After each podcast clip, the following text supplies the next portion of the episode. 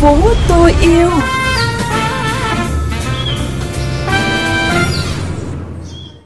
Tuấn Khoa xin gửi lời chào đến quý vị và các bạn đang cùng lắng nghe chương trình Thành phố tôi yêu trên kênh VUV Giao thông Mekong FM 90 MHz, phát định kỳ vào 7 giờ sáng thứ năm và phát lại vào sáng thứ sáu hàng tuần.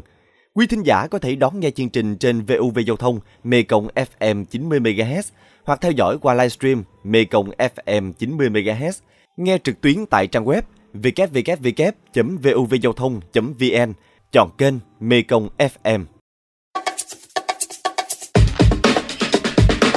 Chuyện gì đang xảy ra?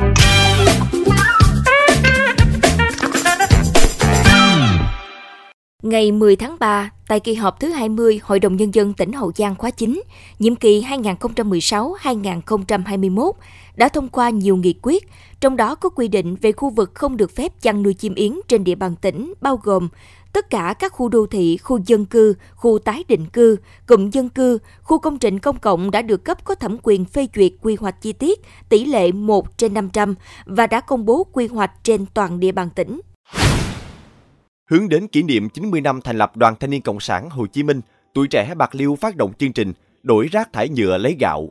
Hình thức thực hiện là vận động hộ nghèo, hộ cận nghèo, đoàn viên thanh niên và học sinh thu gom rác thải nhựa, sau đó mang đến điểm tập trung để đổi lấy gạo hoặc quà. Qua triển khai, đoàn thanh niên địa phương đã nhận được gần 500 kg rác thải nhựa các loại và đã trao 1,5 tấn gạo đến 240 hộ nghèo, cận nghèo trên địa bàn. Sáng 10 tháng 3, tỉnh Trà Vinh đã tổ chức lễ khánh thành đưa vào sử dụng công trình trạm cấp nước Cồn An Lộc, xã Hòa Tân, huyện Cầu Kè sau 4 tháng thi công với tổng kinh phí 6 tỷ đồng. Công trình hoàn thành đảm bảo cung cấp nước hợp vệ sinh cho 140 hộ dân sinh sống trên cồn. Địa phương thường xuyên bị ảnh hưởng hạn hán mặn xâm nhập vào mùa khô, gây thiếu nước sinh hoạt nhiều năm qua. Không phải chuyện đâu xa. Thưa quý thính giả, hệ thống sông ngòi kênh rạch dày đặc là một thế mạnh của người dân đồng bằng sông Cửu Long trong phát triển việc trồng trọt và chăn nuôi. Thậm chí tại nhiều vùng nông thôn, người dân còn tận dụng nguồn nước từ các tuyến sông rạch cho các hoạt động sống thường nhật.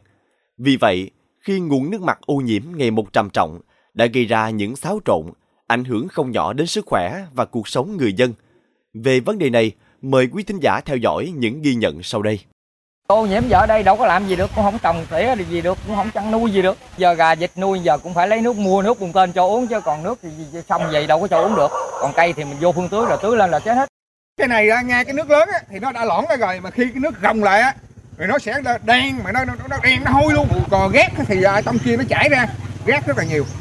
Đó là sự lo lắng bức xúc của hai trong số rất nhiều những hộ dân phải sống cùng những dòng sông kênh rạch ô nhiễm ở đồng bằng sông Cửu Long thời gian qua. Có thể nói, ô nhiễm nguồn nước mặt không phải là câu chuyện mới, nhưng nhiều năm trở lại đây, vấn đề này diễn ra ngày càng nghiêm trọng với cả khu vực thành thị và nông thôn. Đáng chú ý, tại các vùng nông thôn, đời sống người dân còn nhiều khó khăn, chưa đủ điều kiện khoan giếng hay dùng nước máy, nên dù nhận thức rõ nước kênh ô nhiễm trầm trọng, nhưng họ vẫn đành bấm bụng sử dụng hàng ngày cho mọi sinh hoạt của gia đình. Chị Thạch Thị Bé Tâm ở xã Hiệp Hưng, huyện Phụng Hiệp, tỉnh Hậu Giang là một trường hợp như thế. Gia đình em cũng nghèo khổ quá, cũng không có tiền à, đi vô cây nước xài, phải xài nước sông đỡ. Nước sông thì nó bị ô nhiễm, nó không có được sạch. Tại vì à, ba cái à, người ta xả ba cái nước chạm vô đó, cái nó dơ. Ai cũng xài nước sông hết trơn Giặt vũ này kia rồi cũng nước sông thôi Không chỉ ở Hậu Giang, Kết quả quan trắc của Viện Khoa học Xã hội vùng Nam Bộ cho thấy, nguồn nước mặt tại nhiều tỉnh thành đồng bằng sông Cửu Long hiện đã bị ô nhiễm nghiêm trọng. Theo đó, nồng độ vi khuẩn E. coli tại các sông ngòi kênh rạch trong vùng đã vượt quá mức cho phép 2 đến 5 lần. Nồng độ ammoniac và một số độc chất phát sinh từ hoạt động công nghiệp và nông nghiệp vượt từ 5 đến 10 lần tiêu chuẩn cho phép. Trước tình trạng nguồn nước bị ô nhiễm, nhiều công trình cấp nước máy, nước sạch nông thôn được đầu tư khai thác nhưng vẫn không đủ phục vụ người dân. Tuy nhiên, việc vận hành các công trình này sẽ là một trong những nguyên nhân khiến nguồn nước ngầm bị cạn kiệt nhanh chóng. Điển hình tại Cần Thơ, dự báo trong vòng 5 đến 10 năm tới, nếu nguồn nước ngầm tiếp tục bị khai thác quá mức, sẽ không còn nước ngầm để các trạm bơm hút nước cung cấp cho người dân.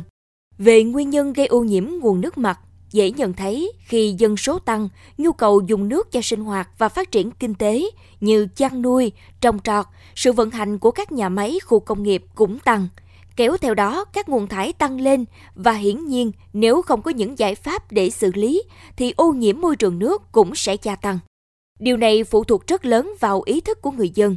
Ông Hoàng Việt, điều phối viên chương trình nước và biến đổi khí hậu của Tổ chức Bảo tồn Thiên nhiên Thế giới Việt Nam cho rằng, trong điều kiện lượng nước ở đồng bằng sông Cửu Long giảm, thì việc nâng cao ý thức về khai thác, sử dụng nước hợp lý của người dân nơi đây cần được chú trọng nhiều hơn. Nước không phải là vô hạn, chất lượng nước đang có vấn đề.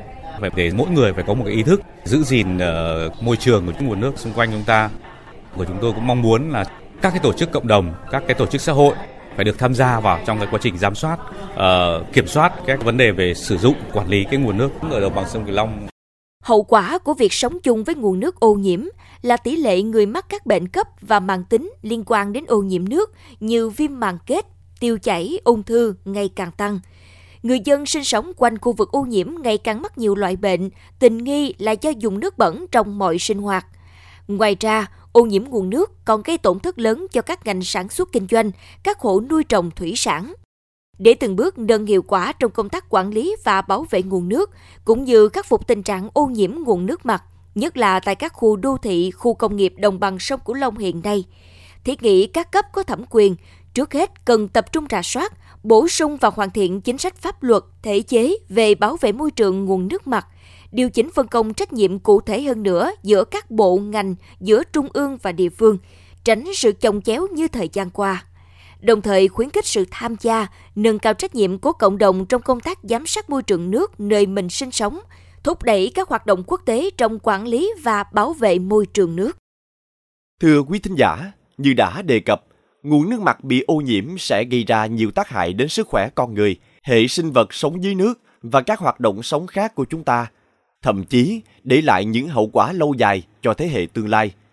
Trong chuyên mục Thêm yêu thành phố sau đây, Mekong FM sẽ chia sẻ cùng bà con một số cách để chúng ta cùng chung tay bảo vệ nguồn tài nguyên quý giá này. Thêm yêu thành phố.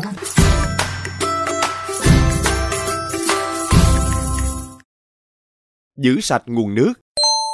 Không vứt rác phóng uế bừa bãi, không thải trực tiếp nước thải vào nguồn nước, không dùng phân tươi làm phân bón, sử dụng thuốc trừ sâu đúng hướng dẫn, tốt nhất là không sử dụng những loại chất hóa học này, xử lý rác thải sinh hoạt đúng cách, hợp vệ sinh để tránh gây ô nhiễm nguồn nước. Tiết kiệm nước sạch để tất cả mọi người trên thế giới đều có nước để dùng. Tránh lãng phí khi sử dụng nước sinh hoạt, kiểm tra, bảo trì cải tạo lại đường ống, bể chứa nước để chống thất thoát nước, tái sử dụng nguồn nước bể bơi, nước mưa vào những việc thích hợp như cò rửa sân, tưới cây. Xử lý rác sinh hoạt và chất thải khác. Cần có kế hoạch phân loại rác thải. Những loại rác thải rắn nên được tái chế để tránh thải ra môi trường, đặc biệt là môi trường nước. Rác hữu cơ có thể dùng chế tạo phân bón. Xử lý nước thải sinh hoạt công nghiệp xây dựng hệ thống xử lý nước thải do sinh hoạt trước khi thải ra môi trường, nước thải công nghiệp, y tế phải xử lý nghiêm ngặt theo quy định môi trường trước khi thải ra cộng đồng. Nâng cao ý thức bảo vệ môi trường cho cộng đồng. Đây chính là biện pháp quan trọng nhất để bảo vệ nguồn nước khỏi nguy cơ ô nhiễm. Chỉ cần mỗi chúng ta tự giác nâng cao ý thức trách nhiệm của bản thân trong việc bảo vệ nguồn nước sạch thì chúng ta sẽ có được một cộng đồng tốt. Đến đây thì thời lượng dành cho chương trình Thành phố tôi yêu cũng đã hết. Cảm ơn quý vị và các bạn đã quan tâm theo dõi. Mời quý vị và các bạn cùng lắng nghe kênh podcast chuyên biệt đầu tiên về đời sống của người dân vùng đất phương Nam, chuyện Mê Công, trên nền tảng thiết bị di động bằng cách truy cập vào các ứng dụng Spotify, Apple Podcast trên hệ điều hành iOS, Google Podcast trên hệ điều hành Android. Sau đó gõ từ khóa chuyện Mê Công. Còn bây giờ, Tấn Khoa xin chào và hẹn gặp lại trong các chương trình lần sau.